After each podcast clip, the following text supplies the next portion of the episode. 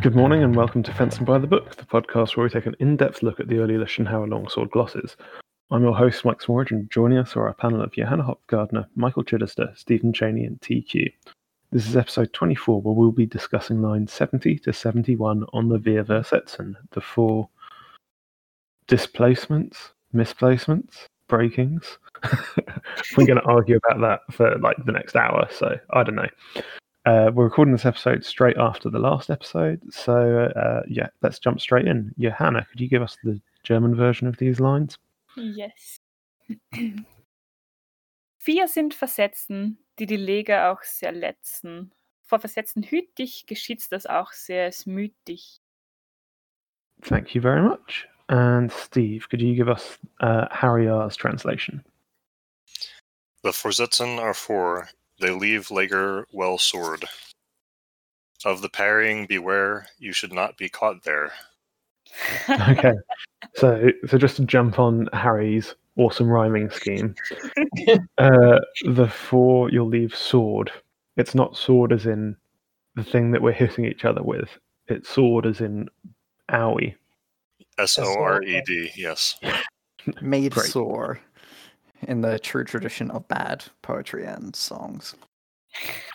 And that All right, and he- like Harry doesn't. worthy of Lichtenauer. Harry's a coward and doesn't translate this word, does he? Right. Let's start there. How, what does Versetzen mean? Ho, ho, ho, ho, ho. Good question.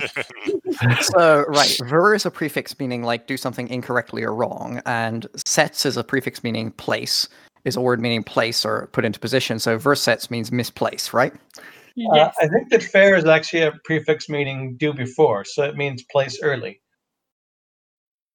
well, that would be Place four, first.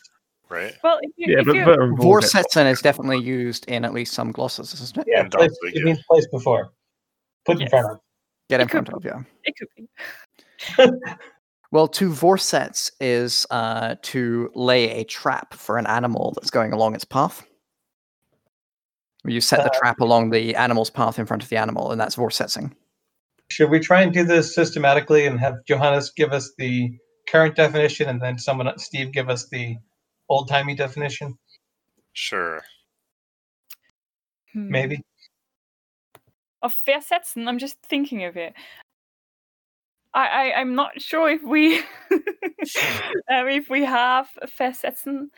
We um, we do have it in one context, but definitely not the one meant here. Uh, Versetzen Oh, even right better. uh, means to uh, to to stand somebody up.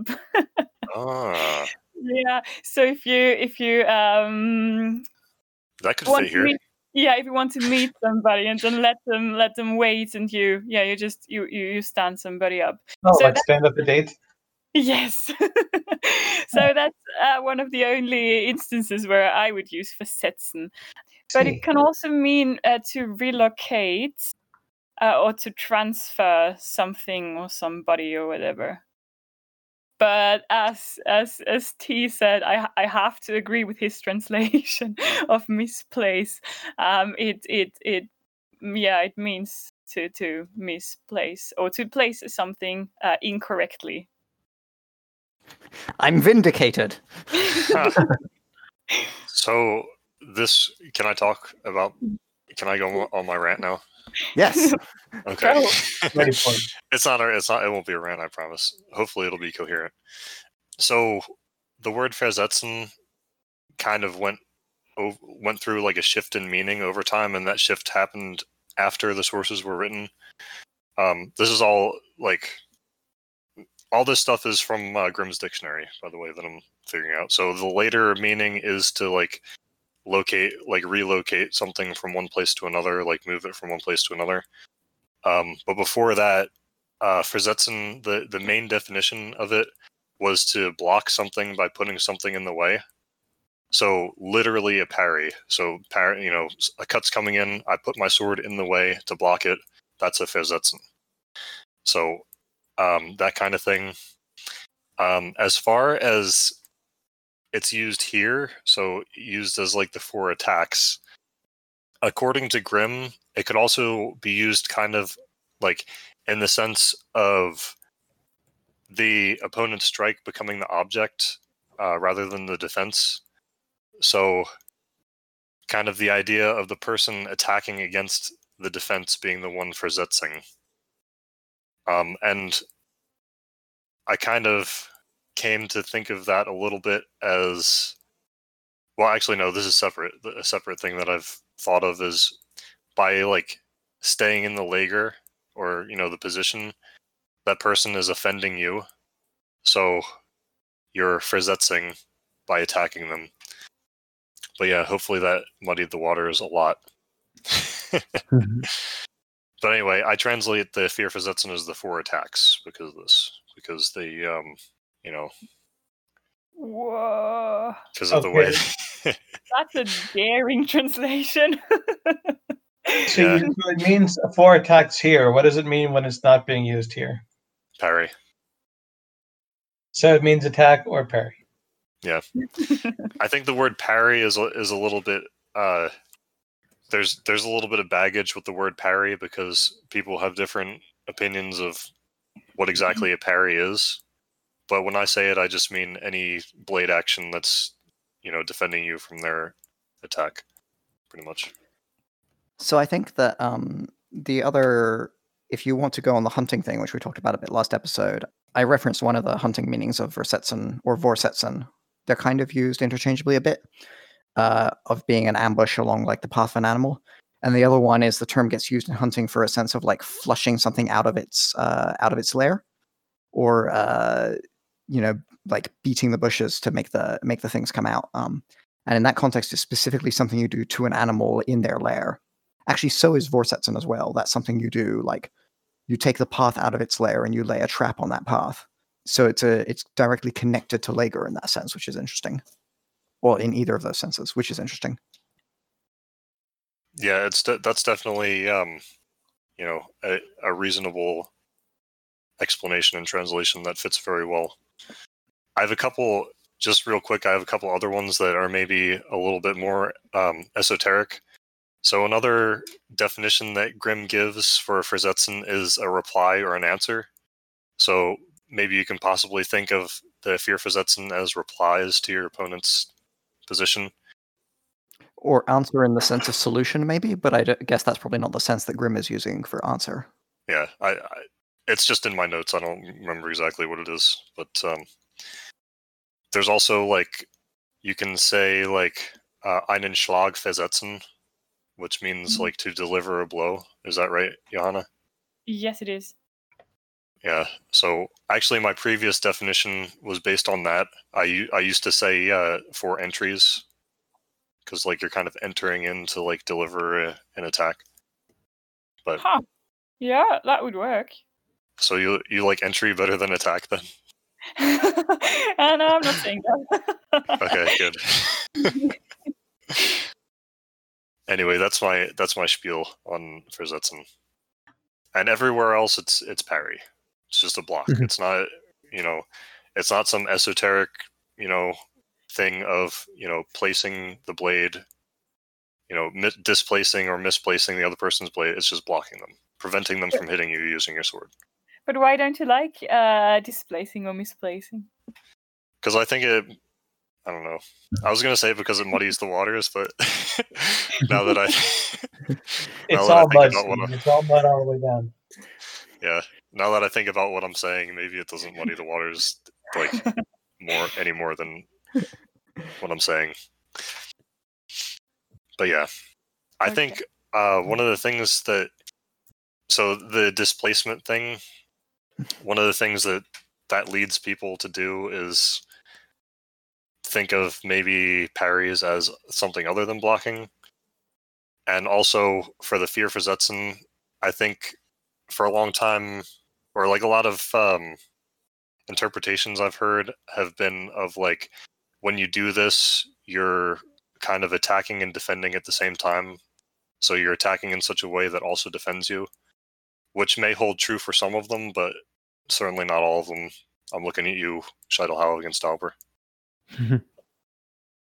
One thing I do like about the misplacing translation is, I guess, something we'll come to in a little bit. Um, that it helps that it like it gives you the double meaning of trying to avoid misplacing your own blade, which is something that's arguably like implied in some of the later parts of this section.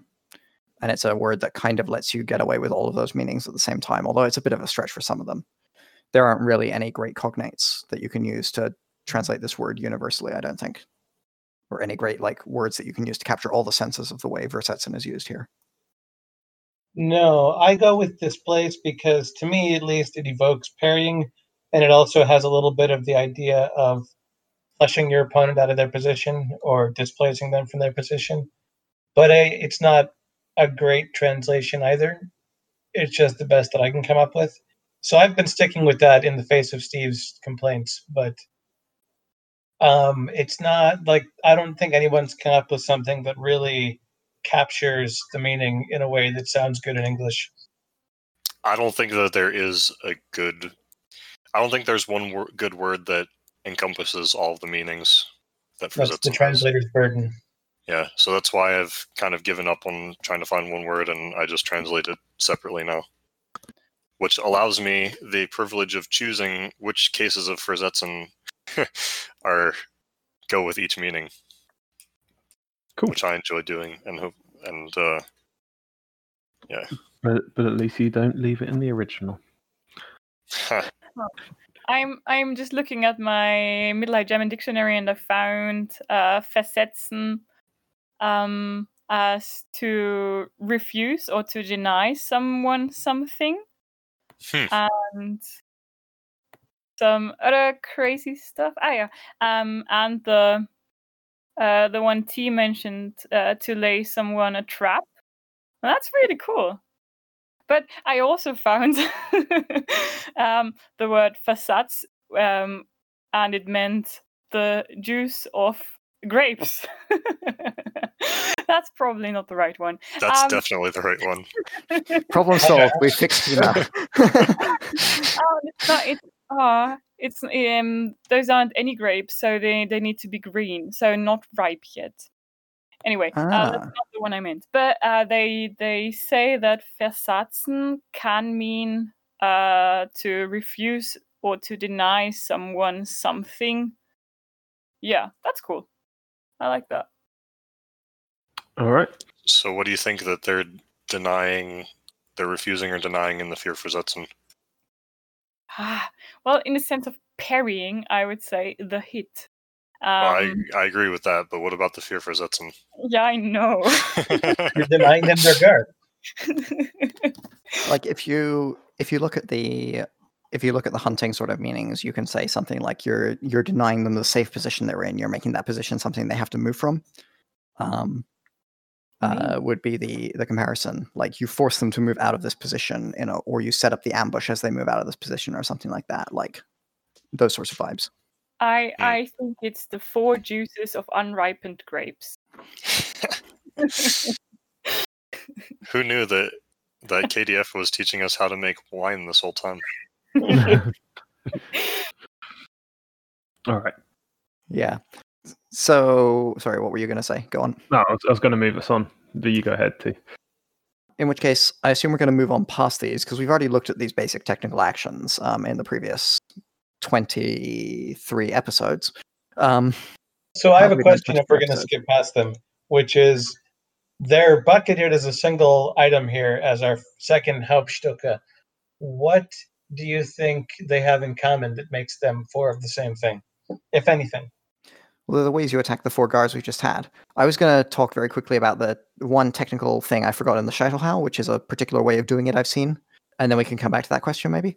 Um, Okay. The Bulgarians have a, the Motus guys from Bulgaria have a crazy uh, way of doing a. Scheitelhau, where they do a kind of a super extended long Krumphau with crossed hands, and then they uncross the hands to turn the point in, which is actually quite elegant and it keeps the hands pretty high. Uh, but it's definitely the wackiest Scheitelhau I've seen in quite a while when they showed it to me. So fun variation if you don't like any of the others. Try that one out. I'll think about it. um, I don't dislike it that much. Um, I mean, Alright. the Krumphau is great. The Krumphau is a great attack, so yeah. Great. thanks. uh, Yeah, that was basically my argument with them when when I met them. Like this is brilliant, but I don't see why you're calling it a Scheitelhau. Cool. Uh, answer that one, Bobo. Um, so just so- moving on to the, the gloss of this section, just quickly to interrupt things. Uh, Mark, so you've heard uh, before the four guards, and here Ringeck goes off and says that um, you should only fence with the the four guards, and uh, the rest of them. So first out, Krumphau against Ox. Second, uh, Thwart Hew against Vom Tag. Third, Squinter against Plough. Fourth, Alber with the Scheitelhau. You mean Pika and Pika? yeah.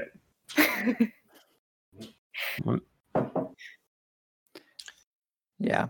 Um, so, so- T, why why are we only supposed to fence from these four?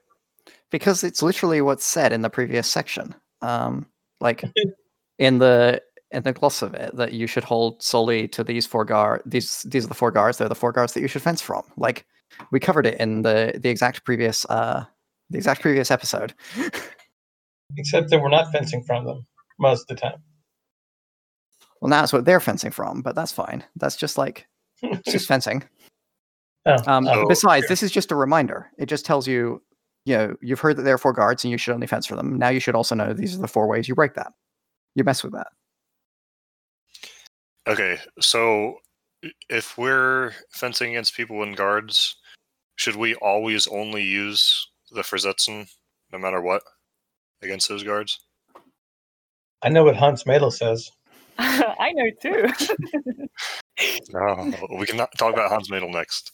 But I want to talk about separating this from real fencing first. These are clearly the only cuts that work against those guards. So of course you are. So something which I uh, I think I saw Jake uh, Jake Norwood say, and I'm sure other people have seen it before, is that like there's the downside that this kind of I think a common idea in HEMA is that like these might have worked like back in the day when they were secret moves that like people didn't know. But now, if you know someone stands in Pflug, they know that you're going to shield, going to do a shield because that's like the the Lichtenauer counter, right? But the the flip side is you can basically go, okay, well, you might know that I'm going to try and do a shield, but I'm going to just really I'm going to do a really awesome shield and it's going to be really strong and really powerful and really committed. And I'm going to make you afraid of it so that you have to respond to me. Um, and that does actually kind of work. Like, even if somebody knows what's coming, if it's a move you execute well and not something they're confident in countering, you can still use it efficiently. Well, that's when you get into the um, the tactical wheel, because once if you're the okay, so if I'm in Vom Tag and uh, my opponent's in out in um, Pflug, then they know that I'm going to you know throw a Schielhau, but I know that they know, so that might make me do a fake Schielhau and you know cut around or something, and then you get into this like progression of like you know where you are in the tactical wheel. So that's how you can create like actual fencing out of like I know what move he's going to use. You know what I mean? Yeah, you can definitely use it to set up second intention and so forth type actions. But that also only really works if you're willing to do the direct first intention version of it at least a fair bit of the time. Right, of course. That's a problem you see quite a lot in HEMA, I think. Uh, people who don't actually do the basic action and try to do complicated actions off it instead, so you just get messy counterattack, like compound attack and counterattack uh, conflicts. Yeah, and then their opponent never like expects them to actually do the cut that they're threatening. So they don't know how to respond, so they'll do weird stuff. Yeah. Yeah. So, Michael, you were saying something before I rudely cut you off. Hans Medel, probably. Uh, Uh, he, he points out what should be obvious to all of us. Sorry, were you about, about to interrupt me? I wasn't sure it was Hans Medel you were about to talk about, but go ahead. Damn it, he Um, doomed us all. What he says is actually you can use most of these cuts against most of the guards because it's nothing. There's nothing magical about these particular strikes. And he goes on to list um, just so many cuts against each guard. So he says the crowd, the Tverhau is great because it can counter three different guards, um, not only from Tag but also the oxen plow, according to the um, verse that says about the oxen plow. Um, he says that the the Krumphau not only counters the ox but also the plow and the fool. The cockeye not only counters the roof, which is odd because it doesn't actually counter that one, um, but also um, from the left side, it can counter the fool if he runs underneath. And in the same way, the part not only breaks the fool, but also the ox and the plow. So basically, each one of these cuts is good against a variety of positions and not just the pairings of one to one that we get in the gloss, um, which is interesting and for the most part truthful, although in some cases I don't quite understand what he means. Like, I'm pretty sure the verse on the oxen plow is not about actually attacking the oxen plow. It is in Hans Medel. Oh, right. In Hans Medel, he, ha- he has a weird different play, doesn't he? Yeah, he actually goes all the way down to like the his his opponent's plow, which is Alber. Yeah, I love doing the Tverhau against Alber. It's great. Is he talking about his idea of the of the guards? Oh, Liga's name, or is he talking about uh the RDL idea of He the? seems to be talking about his names. Okay, Hans Medel. Um, I, I I don't get him. So yeah, he goes all the way down to the feet with a Tver. Yeah, I mean, the Krumphau, I've certainly seen people use it against all three of the The- lower positions. yeah, So that one I can get behind, whatever you name them. I don't think it's a great idea against Plow, but it's a thing I've seen people do. It's definitely a, see, a thing you see people advise a lot on the internet. Yeah. I feel like it becomes a crump at that point if you're like trying to go all the way down that low. I don't know. Maybe not. I mean, the, the Krumphau against Plow specifically is a crimp. Oh. He also, I believe, mentions, I don't see it here. Uh, uh, oh, he also mixes it up when he describes the cuts themselves um, and says if they stand an ox, then fall upon it with the crooked cut or with the cross cut. Remembering, so then let's see, uh, if he's in plow, then break the cross cut against it. If he lay in the fool, then break the parter or wrath cut against it. So he's the only one who brings in the Zornhau into this equation. And the partner from the top of the head will be chosen if some say, and if they lay in the position from the roof, break the cockeyed cut against it. So he mixes up which four, uh, which cut goes with each of the guards, but also then goes on to say, actually, most of these cuts work against most of the guards. Which that part of it I agree with, even if his specific examples are a little bit confusing. yeah. And that brings me to the other interesting thing about the fear of Versetzen, which is the 3227A completely disagrees. Well, like 80% disagrees. Um, there is a line in 3227A that says that you should break all the guards with cutting. Um, but when it comes to the actual teaching of the fear of Versetzen, it takes a different tactic. And the version of the fear of Versetzen in 3227A is that you that the Vier Versetzen, the four displacements are just the four basic strikes um, from above, from below, from the left, from the right. So your four basic diagonal cuts, um, which are used to displace basically everything. So nothing about breaking guards, just that you should be you can use your basic cuts as parries, and that's his teaching here, which is sort of analogous to what we get in the next section in RDL, which talk about parrying the way peasants parry or parrying the way Lichtenauer wants you to parry. Um, and for 3227A, that is the teaching that goes with this whole section. Should we talk about that last part then? Yeah. Okay. so Danzig sucks and we can ignore him. What do the other What? ones say? Poor Danzig. This is so this this uh passage is This passage is actually one of the most problematic passages in the section um, Yeah. in terms of what it has done when interpreted by modern users. So this is uh, couplet 71. Uh, guard yourself from parrying. If that happens, it also sorely troubles you. Um, to paraphrase. I guess That I could par- read. Almost word perfect. Good job. Like by paraphrase, I mean I read something off a screen and edited it while I was reading. yeah. So, So so we have slightly different text in each version here, although I think they all have the same message. I mean, the way I interpret them, they certainly do. Levs is different, I think. Yeah, Ringeck and Danzig. So in um So the Danzig. Let's talk about Danzig. Let's let's let's tear off the band-aid here. You just you just were batching on him. Right. That's why we're tearing off the band-aid. So he says, "Do not parry as the common fencers do. When they parry, they hold their sword or their point higher or to a side." Um, and that is to understand that they do not know how to search for the four openings with the point in the parry. Therefore, they will often become struck. Or when you want to parry, parry with your hew or your stab, and search indes with the point for the nearest opening, so no master may strike you without his harm. So that seems pretty straightforward. Don't do static parries. Instead, make sure that you're always riposting immediately. Sure. Yeah. What Alright. it often gets turned into is a, an admonition that says that you have to like keep your point like right in the middle of the whole leads to fairly badly structured parries and lots of messy double hits. Yeah, or I know. even worse, even worse, never parry. Yeah, just always counterattack with your own attack, right? You get the school of thought where you should always be doubling against your opponent because you're not parrying.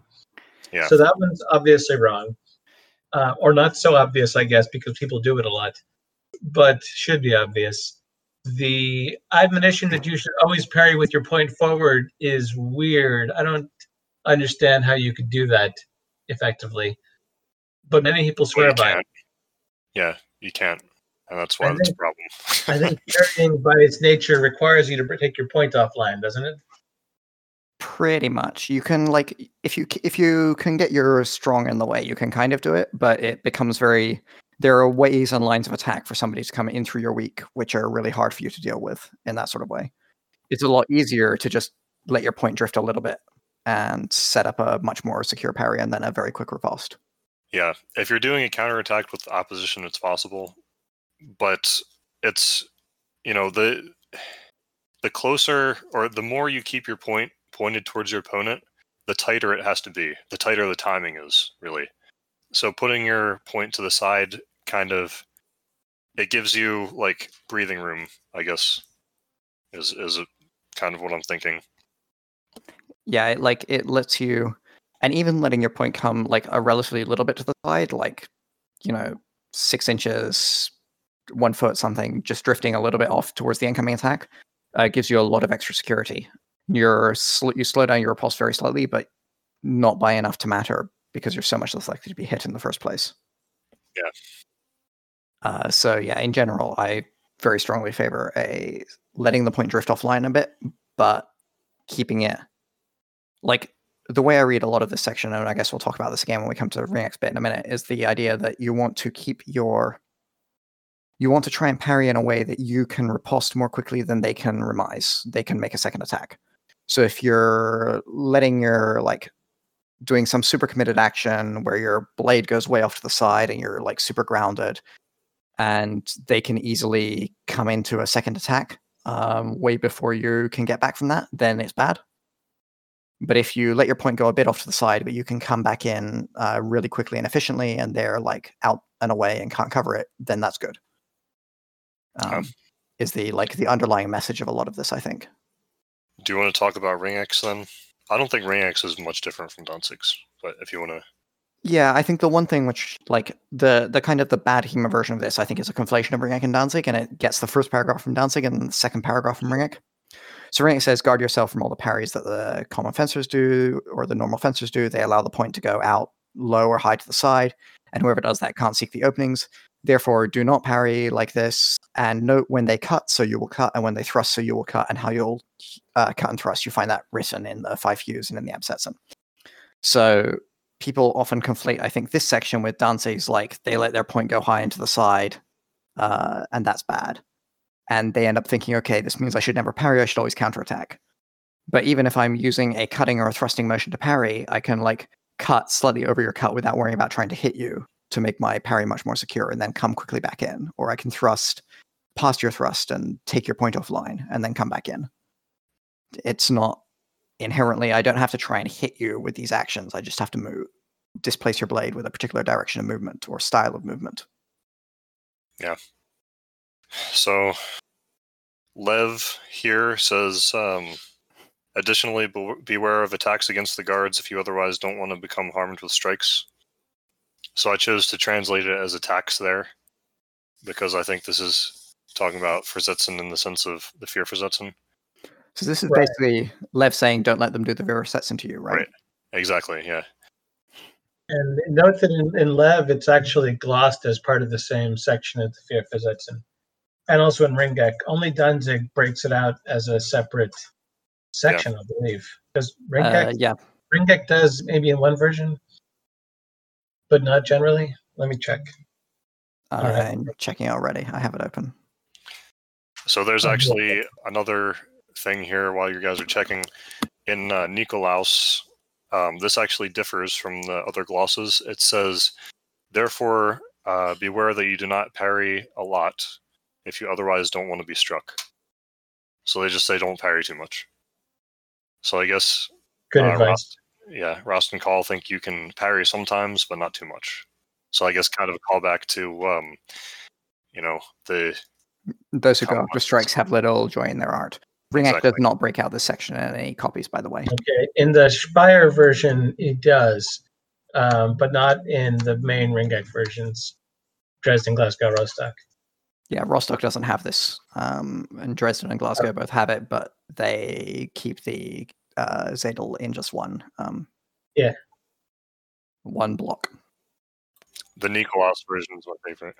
It makes sense to read Lev as a continuation of the Vier Versetzen. Yeah, that's my reading of it. Yeah, I think one phrasing of uh, one other little thing. We're basically all in agreement on this, but one other little thing which might be worth uh, talking about quickly is is the sense Ringeck says here like guard yourself from the parries that the common fencers do, um, and Lev has this implication. Lev also uses a similar phrasing. You know, watch out for parrying, but Lev is talking. It seems about like watch out for Versetzen being done to you, whereas Ringeck seems to be talking about like avoid doing this type of Versetzen yourself which is an interesting inversion of the meaning um, for the Yeah. same Zettel line. An- the Another Zettel uh, line, another case of the Zettel having multiple possible readings. yeah, the Zettel line vor Versetzen hüte dich, uh, like, is not specific, and the two Ringeck and Lev have taken that in two different directions. It's always an Yeah. interesting uh, situation. Since they're the two main glosses, yeah. So, an interesting side note Joachim Meyer glosses this. He only has a, like three or four places in his entire book where he quotes the Zettel and applies a meaning to it. And this is one of them um, in his section on displacement. And I think what he says is actually really useful. So, I'm going to read it. Um, so, he says, Of displacement, beware, you should not be caught there. Um, with these lines, he does not entirely forbid displacement, nor say that you should only learn how to strike for as it will harm you if you will rely on displacement, since you would be compelled to displace too much.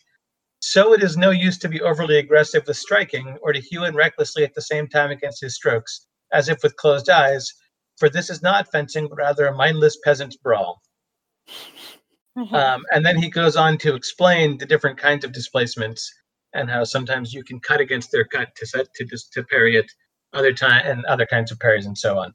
But he he's I guess in his time people might also have been misconstruing what this verse meant, and he wants to correct them and say he doesn't say don't displace. He says beware of displacing. yeah. Cool. Anyways, I think one of his most insightful places in his longsword, really, because he talks about things I care about. Does he literally define eyes closed fencing there? Uh, it's not quite the same as eyes closed fencing, but it's pretty similar. He, Is he he- mocks it. like it's definitely when I'm talking about this with people, I sometimes talk about like fencing as a the metaphor I sometimes use around this stuff is that fencing as a conversation, right? And like you need to it's really boring to try and have a conversation with someone if every time you say something they just yell like the same thing back at you. And in the same way, it's really boring to try and fence with someone where every time you fence, you attack them or you like you start the exchange, they just like do the same action, and like they do a counter cut, or they do a counter thrust just every single time. There's no like interplay of fencing there going on. So that's a you get a more interesting game if you're recognizing and reacting and being aware to what the other person is doing. Um, it's a more satisfying like thing to actually do. True. Do I have anything else for this? Vier Versetzen? I guess we'll save uh, if you have been parried until next week. Are we content that we understand Versetzen now? yes, it's misplacement. Obviously. This podcast is going to form into two camps, so we'll have a war at, when a HEMA event is allowed again. You mean two Lager? Yeah, something like that. Uh, and one will have to Ferzets the other. I'm just checking to see if 3227A has anything interesting here. I was th- like, okay, can think about like if you're like on the streets and like, okay, so you got your sword, you're you're like someone else got their sword, they draw their sword and like go into a guard. So they're really the one who's like offending you there. They're the one who's attacking you, like by being in their guard. So by drawing your sword and attacking them, you know, that's really a, a defensive act. It's it's a Versetzen. Just going and hitting them with your sword is now officially parrying in Steve's KDF. Steve's great sword. Well, he started it, so that like if they start it, then you're the one who's Versetzing. That's an interesting approach. Yeah. So on a on a more serious note, I forgot to mention this earlier. So like we mentioned uh, Lager as like a military encampment in the last episode, and another way of- to think of Versetzen is like an attack on a military encampment, like an, ass- an assault on like a position. So like if someone is sieging you, you're like mounting a counter offensive against the siege, I guess. Like a Sally, Sally Forth or something like that. Sure. Yeah. It's a very British way of putting it, but yes. That's what like that's the term for this thing. okay. Just because history is written by Brits. If you say so, British guy. I'll link the Alright. Oxford English Dictionary for you. I only read the Webster's Dictionary. Sorry, I only read Wiktionary. Oh. Um, as an American. Okay. So does anybody have anything else pertaining to Vier Versetzen? Yeah, I do. Um, Hans Medel has one final writer on this section about common fencer parries. He says, Guard yourself that you do not, do not displace too much if you do not wish to otherwise become struck as the catch fencers do, since they can drive nothing but parrying. So people who parry too much are just dirty catch fencers. What does that mean, catch fencer? Um, yeah, it's like catch wrestling. No, uh, What is that translated from? I don't know. I'm pulling up the like, Hans Medel page. I just have the translation in front of me. it, it says, ja, willst du anders nicht geschlagen werden als die Rabenfechter? So they translated Rabenfechter, and apparently they used. Wait a second, I just found it somewhere. Uh, yeah, that uh, Rabener Rappen apparently meant uh, to gather or to snatch or to seize. Um, but only no no no no no. Um, that, that's what it says on the Wiktenauer page. I do not agree. How would you translate Ra- Rabenfechter? Like Um, rubber fencers or like Oh, this is the same word as like rubber knights, isn't it? I'm I'm I'm unsure because uh, Rab Raben or, or Rabe is usually the bird, uh, the raven. um, Hmm. Ah, but I I can't make a connection to fencing. clearly a secret society of fencers. The enemies mean- of Max Gruder. Maybe. I wonder is- if there's a Sorry, go on. No, I was uh, no, I have no idea. So I'm I'm I'm looking up in my uh, Middle High German dictionary, uh, looking for words that sound similar or look similar. Uh, similar. Yeah, I only know know the raven, the raben. There is also rappe, um, which is related. Um, nowadays it means a black horse, but rabe usually means something black.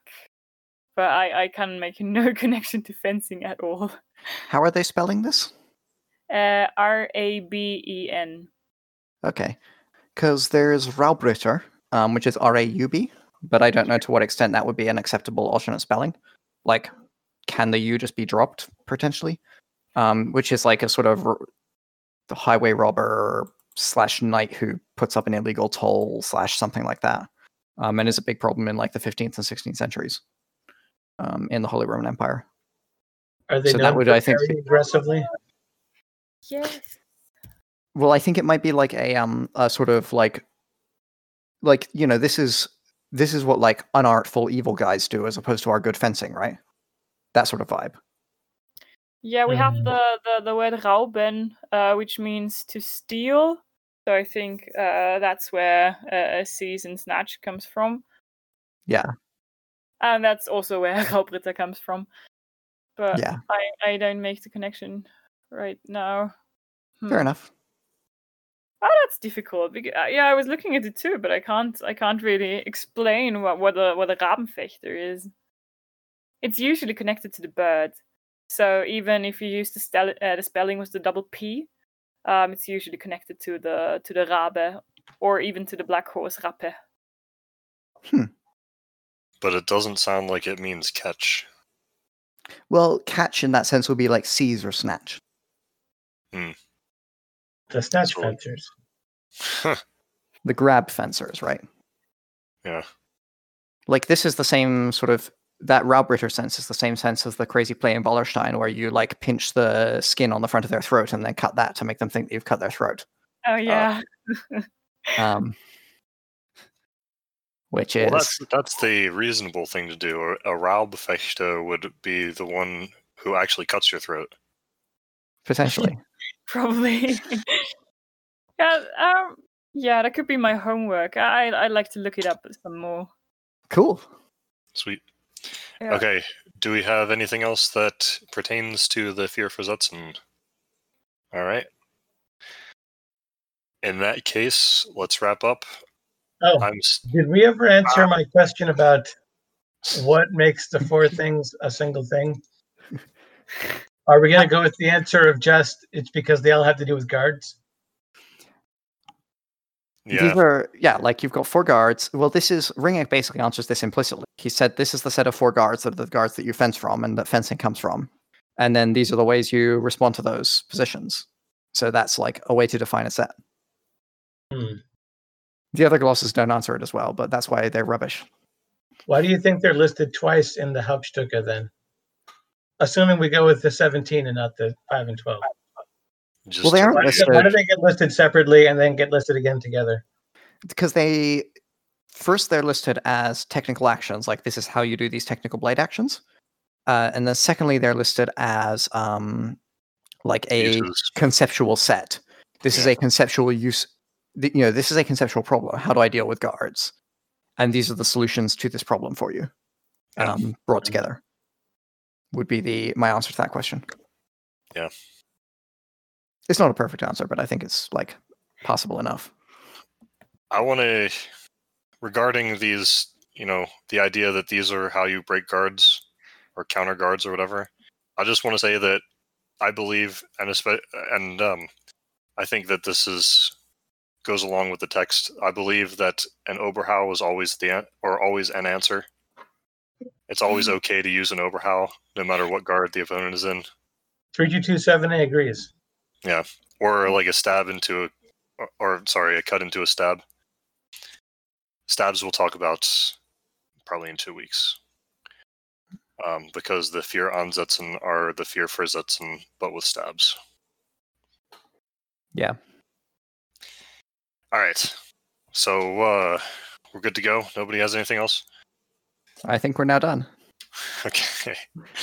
All right. At long um, last. I'm Steve Cheney. Um, our panel has been Michael Smallridge, Michael Chittister, Johanna Hopfgardner, and TQ. Thanks for listening. Uh, this has been Fencing by the Book, the podcast where we take an in depth look at the early Lichtenauer glosses. Uh, tune in next week for another digression about everything.